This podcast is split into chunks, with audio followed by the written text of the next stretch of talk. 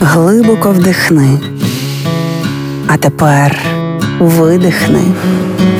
Ти знаєш, що ти відчуваєш, а ми знаємо, чому.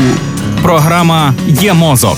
Другий сезон. Поради від психологів, як не зламати мозок об війну. Проєкт створено за підтримки програми партнерства у галузі мас-медіа в Україні «ЮЕМПІПІ». Стрес – це захист організму. В часі війни ми все частіше говоримо про стрес, а насправді це захисна реакція на зовнішні подразники. Вона проявляється фізично, психічно, емоційно та дає змогу адаптуватися до змін, які відбуваються навколо.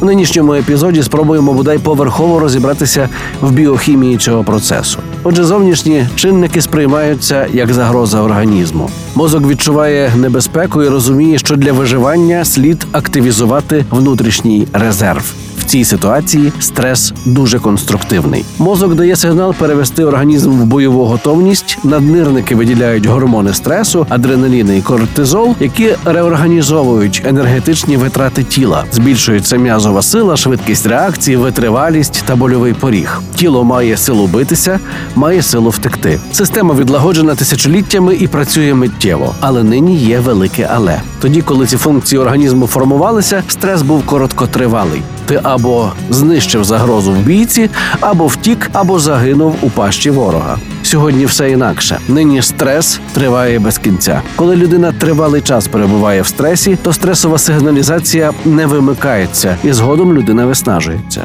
З'являється хронічний стрес із усіма його наслідками. І так, ми підійшли до теми нашого наступного епізоду, тож не прогавте. Наступний «Ємозок» завтра о тій самій порі.